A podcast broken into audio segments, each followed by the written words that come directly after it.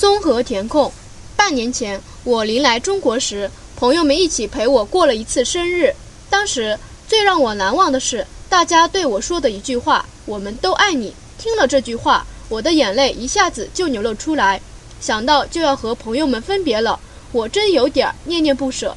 但是来中国留学的手续已经办好了，我只好告别朋友，坐上了飞往北极的飞机。一个人来到异国他乡，一切都是陌生的，一切都感到不习惯。但是到中国不久，我就认识了不少新朋友。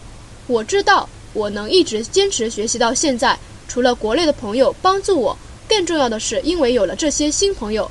如果没有他们，我在到中国一个月。我就因为重感冒住进了医院，在医院里，我感到非常寂寞，十分后悔到中国来。正在我感到非常苦闷和寂寞时，遇到了一位热心的中国大学生，他与我同住一个病房，每天都邀我一块儿下楼去吃饭、散步。我觉得心情一下子好多了。到了晚上，医院里还组织联欢会，每次大家都邀请我唱一支我们国家的歌，虽然我唱的不太好。但是大家听了都给我鼓掌，让我很感动。在病房里，这位朋友还教我学汉语，成了我的辅导老师。因为他的帮助，我的功课并没有因为住院而落下。出院后，朋友们还邀我到他家去玩。